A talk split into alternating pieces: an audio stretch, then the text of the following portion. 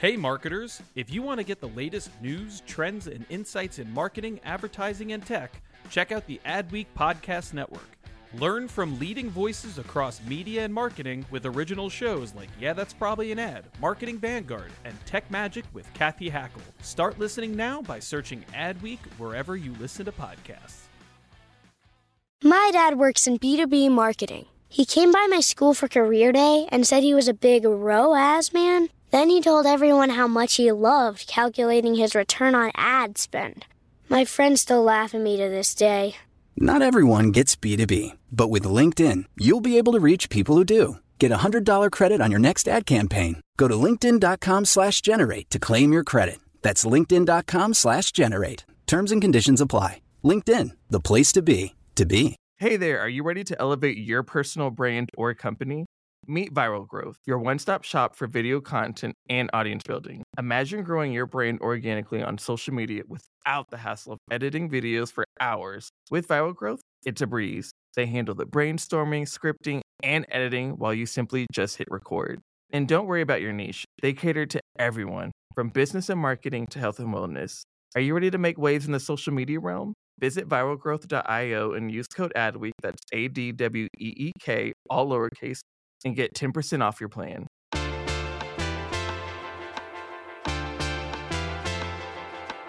Hello, you're listening to Yeah, That's Probably an Ad, the Adweek podcast where we talk about marketing, media, technology, advertising, and pop culture. Because in the end, everything's an ad. This is Nicole Ortiz. I'm Adweek's community editor. I handle our voice channel and our trending section in the magazine.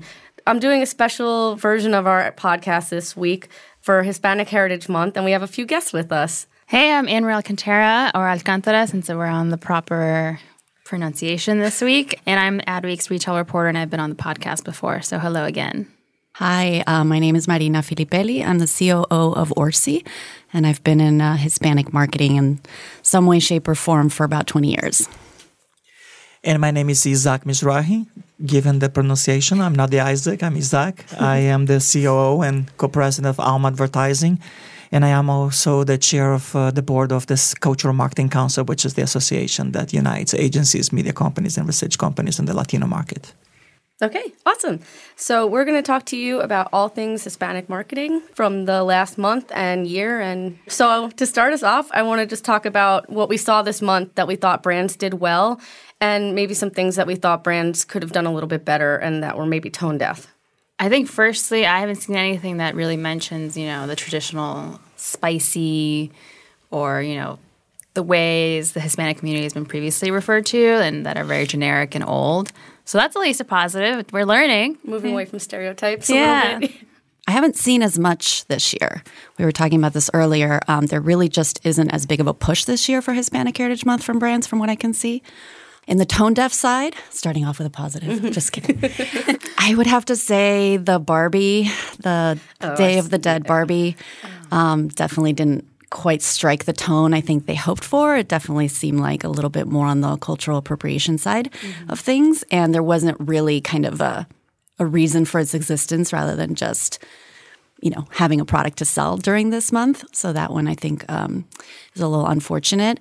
I also have a couple of examples from. Um, from more of a content perspective, which I thought were interesting. Starz Network has their show Vida. I don't know if any of you've seen it, but it's a Latinx show, like done by Latinx, both on uh, in front of the camera and behind the camera. And one of the things I liked about what they did is that um, they actually just supported their own creators in what they're doing to. I don't know if you guys have seen the um, the hug challenge for keeping families together.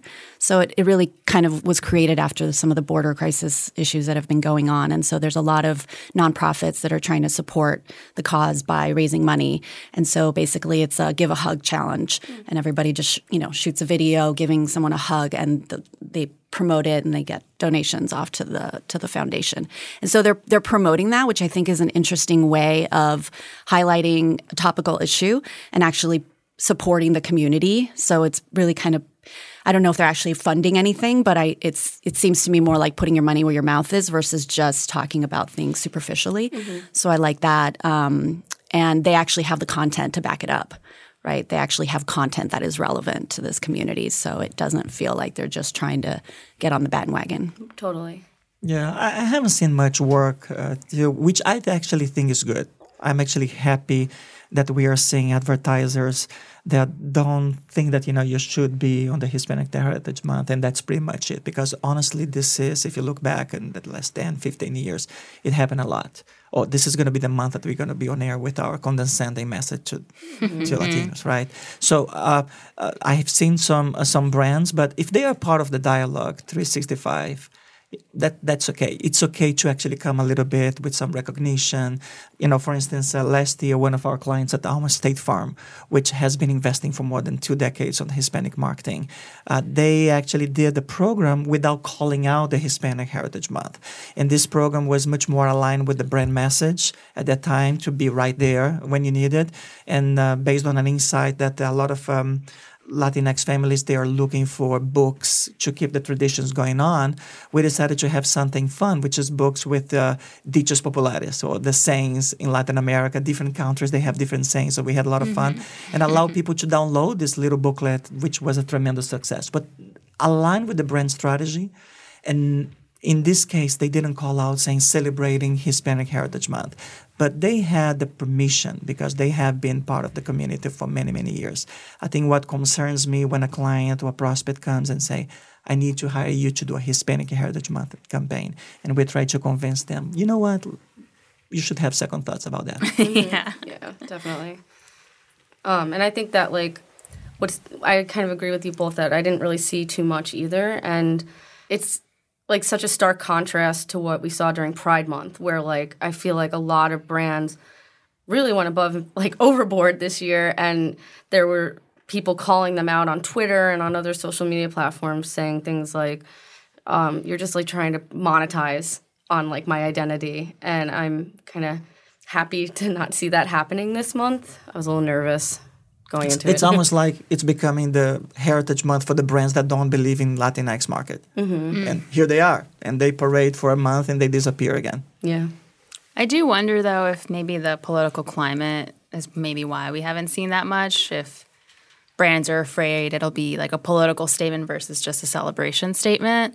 And so that kind of concerns me. Like you can celebrate the community without making it political and involving your brand and Yeah. everything that's going on. That's a good point. Yeah. Yeah, I agree. And I, one of the things that we try to do with some of our clients, I think to your point, Zach, about um, clients that have been in the marketplace for a long time, there's an opportunity to celebrate a little bit more because you already earned that right. So, for example, with us, um, Honda has been one of our clients for over 20 years, and they've been in the marketplace for a long, long time. And they, um, you know, we always tend to do kind of community activations.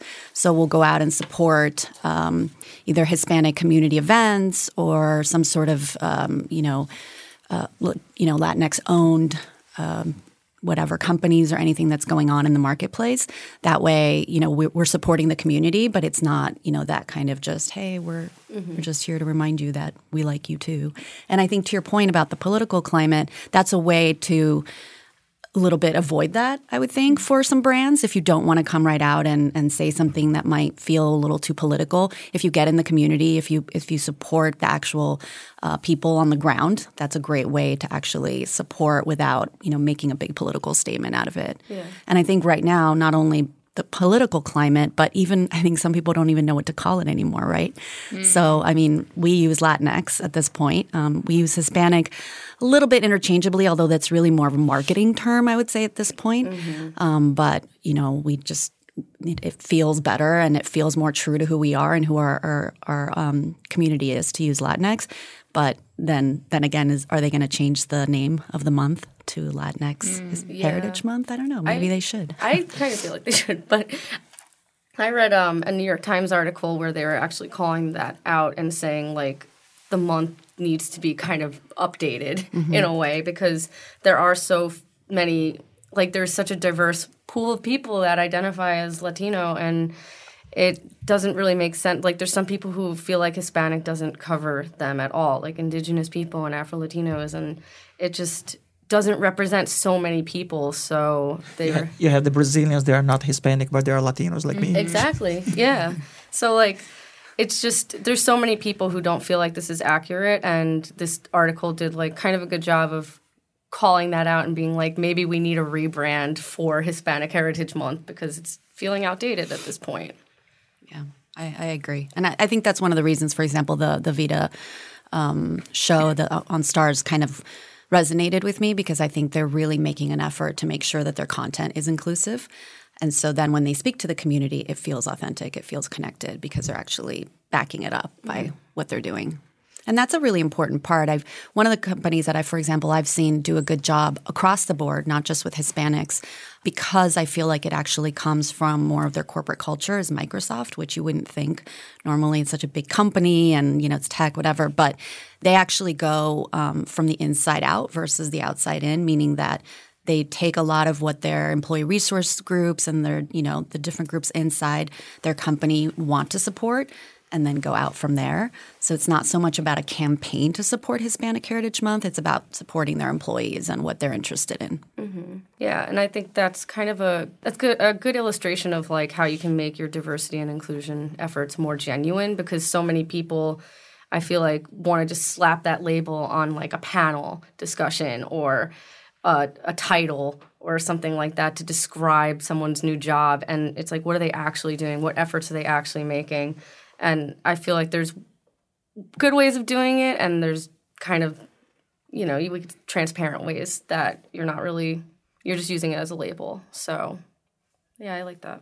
All right, so another question I was kind of wondering for everybody is how how you all think marketers can better reach their Latino. We could just use Latino instead of Hispanic since we kind of all agree that that's not really all encompassing consumers.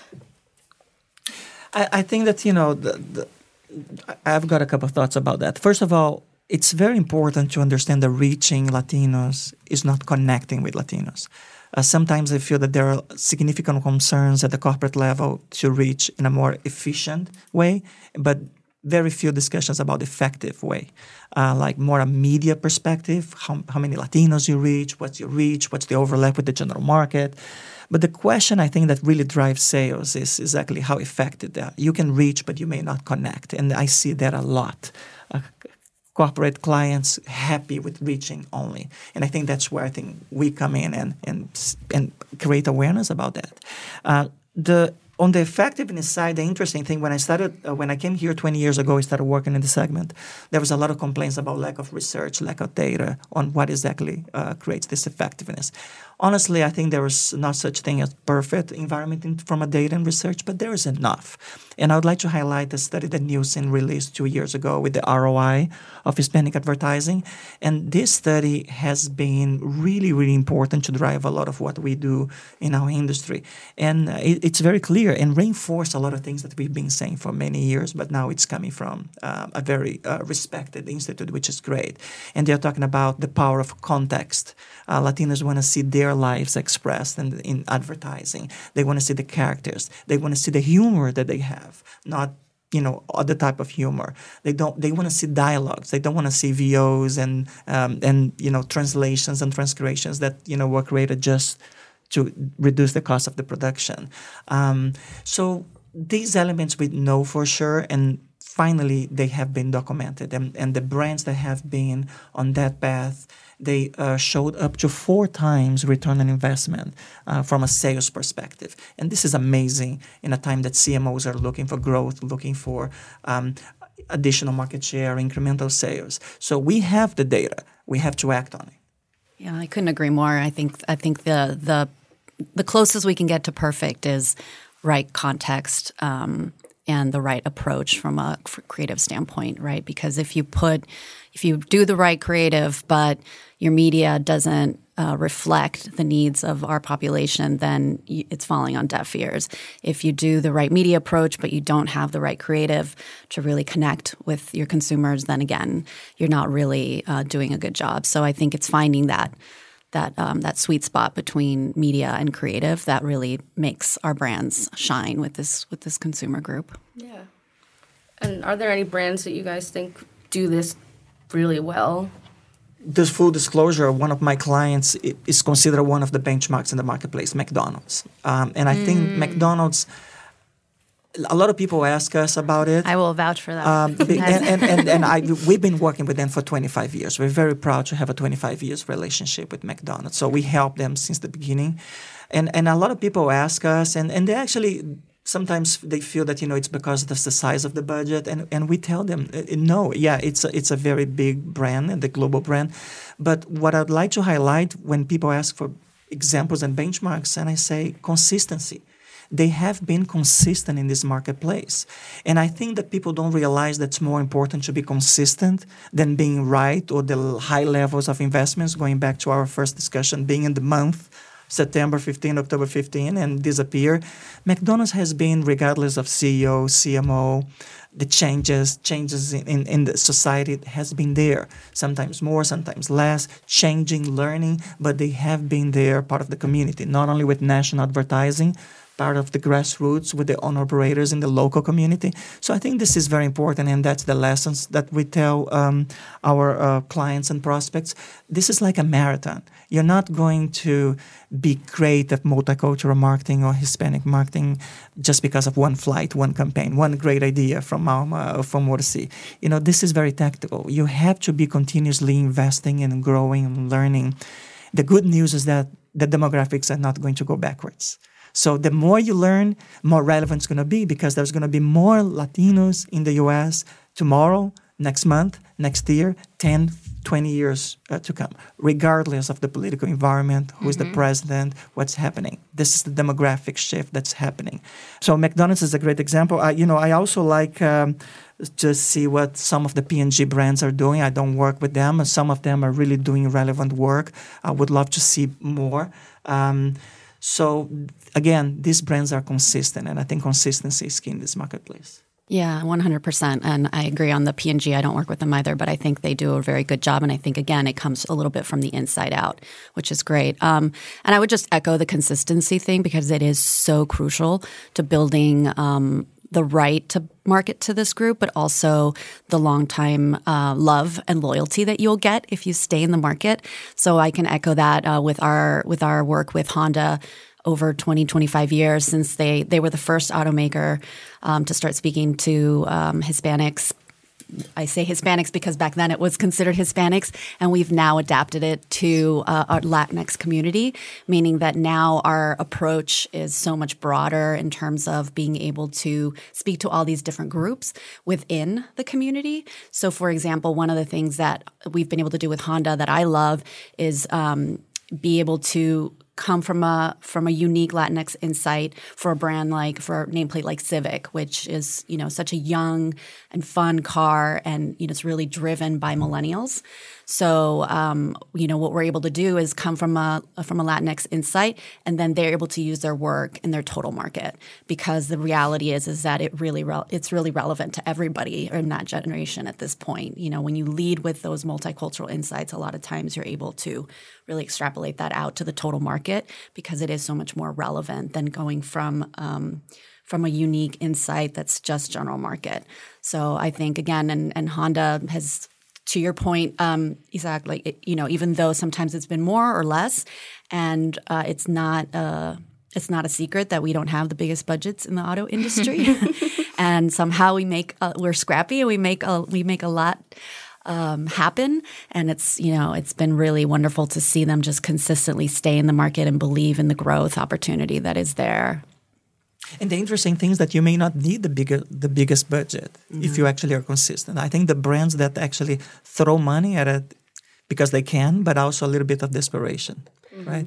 Yeah. Um, so that that the consistency also avoids you to try to search for your biggest budget. So yeah. Um, what you were saying, kind of about targeting millennials and kind of growing with how things change. Like it was Hispanic back in like the 80s and 70s, and now we're moving into a more diverse uh, group and we're seeing just how much of a range there is. It reminded me of this article that I published with our voice channel that somebody wrote about a Goya ad. I forget the name of the ad, but like their tagline in it was life has more than one flavor and they were kind of showing like these Americanized like families that have kids that grew up in America but are fully Latino, speak Spanish at home, but at school they speak English fluently. The ad did a really good job of showing like the two cultures meeting, and I think that is such a big part of the American story. And to see an ad like kind of address that and show like, hey, it's different. It's not just like I don't know somebody listening to salsa music or something like that wearing high heels. Like it's there's so much there's just such a range here and to see it grow like that and address that range i think is really special too i agree and i think um, as parents of the next generation. I have a six year old son born here fully bilingual sometimes I think more bilingual than adults. it's amazing how quickly they pick things up yeah. at that age. Um, and he is 100% bicultural already. And his favorite foods and a lot of his favorite music and things. And he just comes in and out of it without really thinking twice about it. It's so innate in who he is.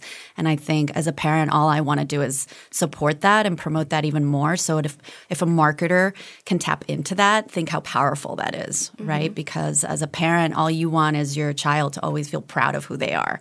So, um, you know, I think it's a huge opportunity for brands to connect at an authentic level um, with parents and the next generation because my son, like many, will grow up always thinking that way and feeling that way and being proud of who he is and not having to have that, hopefully, that battle. Although, current political climate aside, mm-hmm. obviously, mm. but I'm, I'm hopeful we will get through this yeah. stronger than ever. Yeah, I'll, I'll add that, you know, you're asking what – the effectiveness and what brands are doing it well. And I think the brands that are doing it well to me are the ones who like throw in Latinx people in commercials and don't make it a big deal. And mm-hmm. it's just mm-hmm. like, this is the world we live in. And like, you know, we've all been saying like, not everyone listens to salsa music or speaks, not even everyone speaks Spanish. Mm-hmm. And showing that through just you know, incorporating diversity into your marketing and advertising, um, I think is a simple, like, I mean, to me, it seems like a very simple way of solving and addressing the market and just showing like we're not just siloed and we're not also, you know, the immigrants who come here, we're a mix of both and addressing that through these, you know, what I consider very simple yeah. additions to marketing. and uh, building on that, uh, I think that the the interesting thing, and I'm I'm, I'm an economist, so I'm very excited with data, and mm-hmm. and is that what used to be a segment that was considered very homogeneous like 30 40 years ago it's it's a big group that cannot be that homogeneous 61 60 million latinos depending on where you see we, we are not that homogeneous. And I, and actually I like that. Some clients they actually feel frustrated that they have to further segment a segment. They want to check a box sometimes. Mm-hmm. No, there are many boxes to check. Uh, you mentioned language, um, their culture, level of, uh, of, how many years in in this country. I actually think that we live in an era that data and technology allows us to further segment and reach in a cost-effective way these consumers. Uh, it's a little bit more complex. It used to be easier to have a TV ad on Univision, Telemundo, some radio spots, some out of homes in Spanish, and that's it. Yes, it, it is less uh, less is less simple, more complex. However, it's 20, 30, 50, sometimes depending on the industry, 100% of your growth. So there is a pot of gold in the end of the rainbow that um, it's worth the complexity that you're going to be facing. And sometimes I see clients frustrated uh, with how complex and multifaceted and uh, and further segmented. And and uh, just build on one thing. I actually like to to see a representation in general market ads and not even call it out. What concerns me is that some advertisers they use this to avoid uh, and cut the budget on segment specific. There are still more than 40 million Latinos that speak Spanish. Many of them consume Spanish language media a lot of advertising agencies that can do amazing work beyond translation and should be beyond translation. And some clients use the excuse of total market to say, you know what, but I'm doing Latino marketing. I'm reaching them and I have three Latinos in the ad saying hola. uh, and I say, you know what, yeah, that's not Hispanic marketing. That's not multicultural marketing. So what we see as an agency, Marina, I don't know if you agree, is that it's great to have that, but not an expense of the day-to-day dialogue with the consumer because there's still size um, to, to drive sales. So for us, it should be both. Uh, we should have clients that are bringing more diversity on the general market mainstream and still investing significantly on the segment opportunities through media, through grassroots, local, national. There are a lot of ways. There is no formula. But it, we cannot increase diversity in mainstream and cut the segment uh, communication. It's a bad decision from a ROI standpoint. Yeah, I couldn't agree more. I think you ha- it's a it's an and, not an or. It's great to have both because at the end of the day, you have to be where people are. And some people, to your point, are watching English language TV, and so they want to see themselves represented too. So it shouldn't be all in Spanish language. But it, if you if you just cut out the Spanish language, to have that representation in, in your general market media, then that's going to work against you. And I think ultimately clients that are looking for the data, to your point earlier about the data and the immense opportunity we have with data today, realize this. They see the opportunities are out there. And it's not just about obviously Spanish language television. You know, that's a base and it's it's a lot of times something you need. But there's so many opportunities today in digital and social media. I mean, we've we've had some amazing insights uh, come out through our community management work on social media because that's where you're really having these great touch points with the community as, as, they're responding to your brand messages. And for example, uh, one of our clients, Dole, um, Dole Packaged Foods, they do kind of um, fruit bowls and um, canned fruit and things like that. Um, very good canned fruit. you know, we launched their social media handles for uh, it's Dole Sunshine Latino. Going back to Latino, I'm now thinking of asking them to change it to Latinx, but we'll see. I'll let you know how that goes. um, so, one of the things that we learned is we started going out really to more of the Spanish preferred moms. And um, we started really targeting them with a lot of recipes that were heritage recipes, you know, her- um, recipes that you could mix in some of Dole's products in, but to really keep the consistency of, of recipes that they've they've always cooked. And what we found, which was really interesting, is that younger millennial moms and, and non moms that were speaking English were really interested in the content as well. And they were reaching out and engaging with these other moms. And so we created this amazing space where Spanish and English was happening on the channel. And they were all kind of going back and forth like, oh, my grandmother used to make that recipe. I would love to have that recipe. Can you translate it for me back in English? Mm-hmm. Because maybe I don't speak Spanish yeah. and I don't, but I still want to cook that recipe. And so th- it was an amazing opportunity that was learned through just paying attention to the data that was showing us and to the consumer in, uh, engagement. So there are a ton of places that you can be having these conversations with with the Latinx community, both online and offline. Yeah, and you see this with like how the Washington Post is uh, launching their opinion channel in Spanish now as well, and they're also going to be launching um, a podcast in Spanish, and um, I mean the New York Times had one, and there's. Should we change this podcast to Spanish now? Yeah, now? yeah. well, I can speak Spanish, so someone's gonna have to translate for me, I guess. Te ayudamos. Listo. Um, the, but you know, it's the, this interesting uh, topic about language because a lot of clients come to us, and some clients they have significant infrastructure from a website standpoint, sometimes transactional, and they say, if I have to translate, I have to translate hundreds of pages. Mm-hmm. Um, am I going to see the ROI? Or you know, uh, several touch points. Uh, if you are in the service business, you have several contracts, brochures, flyers, point of sale, and there is this question about language, and and we keep saying it's about culture forget language for a second. Let's figure out the right message in the right culture tone because culture is the new language. Mm-hmm. Then we figure out what's the best language combination um, depending on the touch. And maybe we can do like the famous 80 20, where 80% of the, uh, of the traffic goes. Maybe we should have. But we should stop thinking about Latinx market as a Spanish language.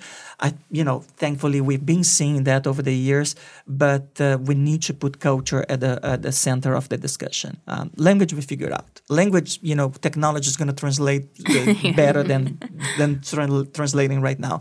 We're not in the translation business. We are in the culture marketing business, and I think that's the message that we need to tell the marketplace. Yeah, definitely. Okay, and then from there, I wanted to kind of look again at some examples, like what the point of when we'll stop needing to do the heavy lifting for others before it becomes ingrained in a strategy without a second thought. It's more of a fun question, I think. Crystal ball you, question. yeah. yeah, yeah, I want the exact. Should we take bets and start a pool going? Yeah. So, uh, you know, let's go back to the demographics. Yeah. Okay. Um, it this discussion is going to be more and more relevant as we pass by. Um, Um, I was taking a look at some census data. Next year is going to be the census, uh, even though a lot of people think that census data is going to come next year. No, it's going to come. It's going to take time. But uh, the census has this American Community Survey, the ACS, and I'm actually writing an article about that. And I was able to capture a couple of things. So um, I, I, brought some data here just to be more precise. So next year uh, is going to be emblematic because it's going to be the first year that the the majority of the population in the country under 17 years old is going to be a minority. So I'm adding African American, Asian Americans, and the other minorities. So it's going to be more than 50%. So the first time 17 plus is going to be minority minority majority, and then this is 2020, and at one point between 2040 and 2050, the whole country is going to be a minority majority. Some people say 2043, 2042. It's hard to predict depending on the pace and other aspects. So the next two decades, we're going to be seeing significant transformation. And this is not about advertising transformation because I think what we do as advertising agencies in this business, we play a little bit the role of consultants too, like the, the, the business consultants, because there is no such thing as many business consultants from a Hispanic standpoint. And what we've been telling is that advertising is great, but don't see this as an advertising thing. Think about your product mix, uh, the flavors that you offer. Think about distribution strategy. Think about your hiring and promotion from a D- DNI, diversity and inclusion standpoint everything that you're going to be doing in America is going to be to be is going to have to be reflective of these demographic changes that we are seeing. Um, so we're excited to be on, on this. It's exciting to be in this business. I'm very bullish and optimistic, even though we are seeing a lot of difficulties from the overall advertising business. But if you look at these demographics, there is no other way than being optimistic. Now, are we going to stop this discussion? I, I think it's, it's beyond that. There's going to be advertisers and clients and agencies that are going to be in the forefront. That are going to be the followers, and there's going to be the brands that are going to disappear. And people say, "Wow, they never capture." The demographic shifts, as people say, well, brand X didn't capture the digital transformation. I actually feel that the same transformation is happening from a demographic standpoint. There are leading brands that are going to become followers they're following brands that are going to take this opportunity and going to leap forward because they're going to tap into the multicultural segments. There's going to be significant transformation. Um, I hope that a few years from now we can come back and say, well, there was no there was no sense to have Hispanic Heritage Month anymore because it's mainstream, but not a mainstream vanilla not a one size fits all, not a we are all part of the melting pot, so let's not talk about that. Should be more about being part of something bigger, great, but without losing our identity and our culture. I think that's the challenge. Mm-hmm. Yeah, that's. I, I agree. I think um, I'm. I'm pretty optimistic as well. Although sometimes, you know, it's hard to be because we have been talking about this for quite a long time. As I'm sure you all know, I sometimes still have the same conversations and the same presentations with clients today that I had 15, 20 years ago, um, which it's kind of mind blowing, mm-hmm. you know. And and people ask me, well, you know, do we still need to make the business case? Yes, and we will keep making it until we don't have to anymore. So, um, but I, I'm optimistic as well because I think the reality is is that um, as the demographic shift happens, there will be no other choice. And as Isaac said, those who don't take that opportunity on will probably disappear. So that will be the sh- the shift. Um, I, I, think.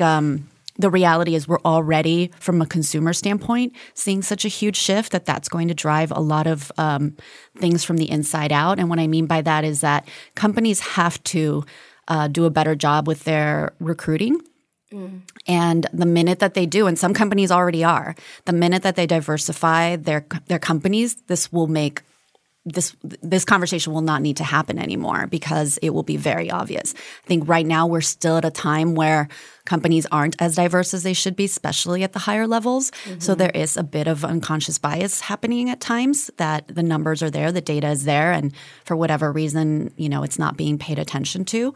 Maybe conscious bias, as one of my clients said once. Uh, but um, I won't name any names, obviously.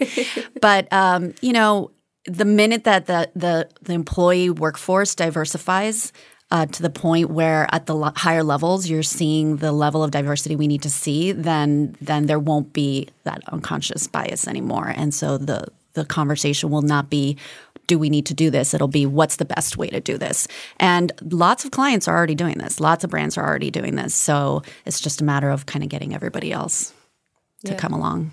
Uh, from the consumer perspective, you know, one because I cover this industry, and two because I am a consumer. I guess I'm only optimistic in the sense because of Gen Z, and I think they've really, and you know, millennials as well. But you know, that generation has really started to push the bar on what's acceptable from brands and companies of in terms of advertising and marketing and also leadership and, and what their companies look like. And um, you know, I think people are quick to call it like cancel culture, quote unquote, but at the end of the day, like if you're a brand and like your demographic starts a hashtag against you or whatever it is because you did something wrong, like it's on you to figure it out, how to like learn from that and move on from that. And I mean, Gen Z is like just driving so much of that change and not standing for, you know, a company doing something racist again or um, xenophobic again. And maybe it's a lot of faith to put into a generation and too much to put on a generation, but uh, they're doing the work whether they know it or not. And it's, I mean, it's nice to see that I think in this day and age, like brands are responding to it as well. Like I'm sure the work was being done before, but because of social media, whether it's good or bad, it's pushing brands to change and realize they can't just do this like one size fits all and hope that it goes okay because it won't. And the world will let you know it. Yeah, and and I wish there was another constituency that I think is important that we barely talk about, which uh, uh, is Wall Street. The financial analysts, the people that are trying to predict which brands and corporations are going to be winners in 10, 15, 20 years from now. Um, I think there's uh, would be very interesting if we can actually bring this discussion to that debate too, because uh, I think when board uh, boards of directors and CEOs and CFOs start to be concerned about their uh, growth strategy and the lack of a multicultural um, strategy, that's when I think we're going to see a little bit more action. Uh, it's too much to think this is only a CMO responsibility. I think that we need to figure out a way to escalate this debate to CEOs, CFOs, and board of directors because this is about the growth strategy. I think, uh, uh, uh paraphrasing something that Nielsen said in a report a few weeks ago, if you don't have a multicultural strategy, you don't have a growth strategy in America, period. Uh, and I, I couldn't say this better, and I fully agree on that. So this is not an advertising CMO branding discussion anymore. This is a business discussion, and and I hope more CFO, CEOs, and board of directors and Wall Street overall analysts uh, are part of this discussion too. And um, back on one of the points that you made, Marina, about um, how it needs to be at the higher levels. I had read a study recently that said like you see more companies touting like oh we're we are hiring more diverse people but a lot of times they hire them for these lower level jobs and then when a layoff happens these are the people who get laid off and it's still like the same we're looking in a mirror still. So it really does have to like permeate all the way to the top otherwise it's it just ends up being another label and it ends up being another like we did the thing we checked that box and it, it has to be a commitment yeah like you were saying it does benefit our bottom line the bottom line of a company yeah. And, and a lot of people also confuse diversity and inclusion, which is extremely important mm-hmm. with multicultural marketing. Yeah, um, and, and and I like when I hear people saying, "Well, first of all, let's break diversity and inclusion. Uh, diversity is good, but if you don't include them at all the mm-hmm. levels, as Marina was saying, you, nothing is going to change." And a lot of people check the box and use the statistics: mm-hmm. X percent, Y percent, and we are good. And uh, but hiring and empowering these people, it's great, and hopefully that's going to lead to multicultural marketing, but doesn't replace. Um, but uh, I, Luis Miguel Messianu, which is the founder of my agency, said the other day diversity inclusion is about values and multicultural marketing is about value and they are connected but you know that's that's a very important discussion we should have but absolutely you're, you're right um, it's good to be in the party but uh, we need to be called to dance mm-hmm. and also advertising agencies needs to be doing that too right. because a lot of general market agencies they call themselves more multicultural right now based on their diversity targets mm-hmm. yeah I think um, I think to your point earlier, Isaac, the, the, it's not just a marketing issue, and that's marketing is actually more heavily representative of the of the overall population than most of the rest of corporate America. Right? You see a lot more women, although not as many as you should. Definitely at the higher levels, but you see a lot more women. You see a lot more people of color. But when you step out of the marketing department, it is not diverse. So I can't tell you the amount of times. I mean, I've worked in uh, financial, insurance, automotive, some of the most uh, male and uh, Caucasian filled rooms of my life. you know, where literally I am one woman among um, you know hundreds and hundreds and hundreds of men. And uh, when i'm seeing you know board of directors come up and present and people outside of the marketing organization uh, cfos ceos anybody else they're typically white males still. Mm-hmm. So this is something that will need to change, and I think we're getting there slowly, but surely we're getting there. But um, we can certainly use more firepower and more people speaking up about this and more support because at the end of the day, the talent is there. Um, we just need to have those doors open to the right places so that the, the business decisions can be made more thoughtfully. And I think to your point about the growth strategy, if you don't have someone in the room that is thinking this way when they're talking about their growth strategy, then it's you know not as likely to happen. So you know I, I I definitely think that this is an area where, as a community, we could do more. We could try to help more. And that's where I think diversity and inclusion can be helpful, but it just needs to be more nuanced. Um, it's not just about hiring a bunch of multicultural or female um, you know candidates it's about giving them a path to grow into those yeah. higher level positions and, and, we as an industry we have an obligation to actually create uh, destroy the stereotypical images of what are the jobs that you know multicultural mm-hmm. consumers can do and reinforce that you know we can do anything. Uh, you know, just a little plug is, is something that we did last year for HP. HP has this big reinventing mindsets campaign, and they decided to do one for specific segments. They have a LGBT, they have a women's, they have a Asian American, African American, and we were invited to help them with the Hispanics. And we did something very simple. This is was organic, not a TV ad. Uh, we asked um, a lot of people, uh, non-Latinos, what was a Latino job, mm. and 99% they went to the stereotypical um, maintenance, uh, truck driving, construction, uh, gar- landscaping. And we asked the Latinos, what is a Latino job? A very simple exercise. And there, there were no limits. Latino jobs say I can be an astronaut, a scientist, a mathematician. I can be anything that I want. And actually, a lot of them said I can be anything that I want, not a, not only because I can, but because hard working is part of our DNA, um, which I love that.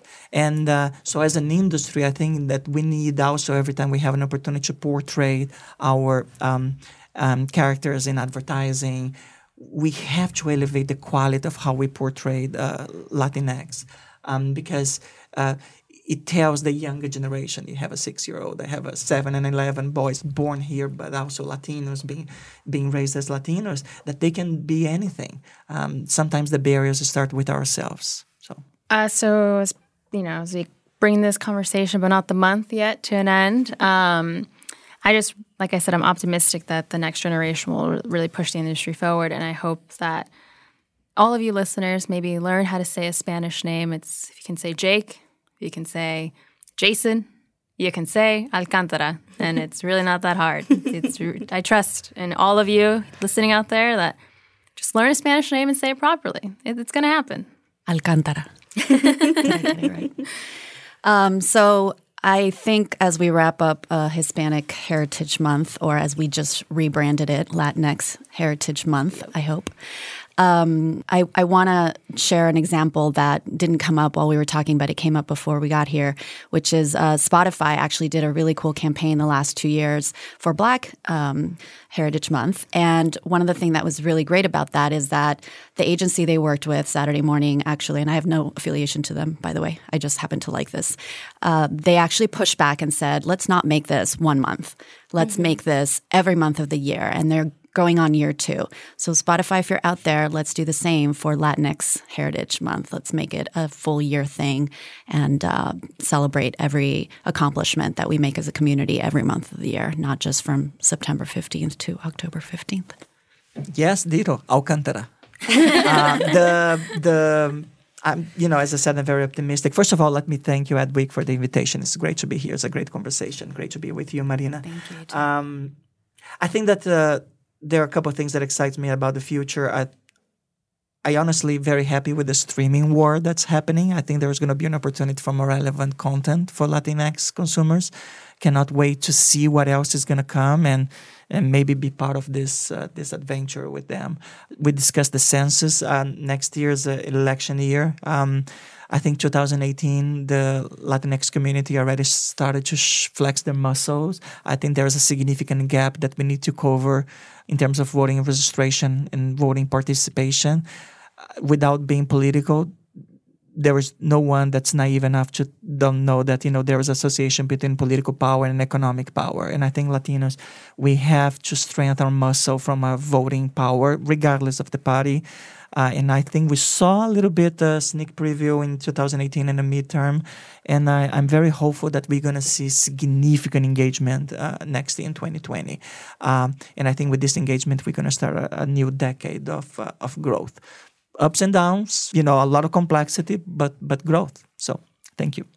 Yeah, and I'm also just excited for what Gen Z is bringing us because I do feel like they are changing things on, uh, Uh, like not just for Latinos but for like gender, and they're just challenging so much, and it's it's really fun to see that shake up, and I'm excited to see and hear more like podcasts that branch out into different languages, more publications doing that there's going to definitely be bumps in the road, but I think it's a good start, and I'm excited to see how that all grows in the next year.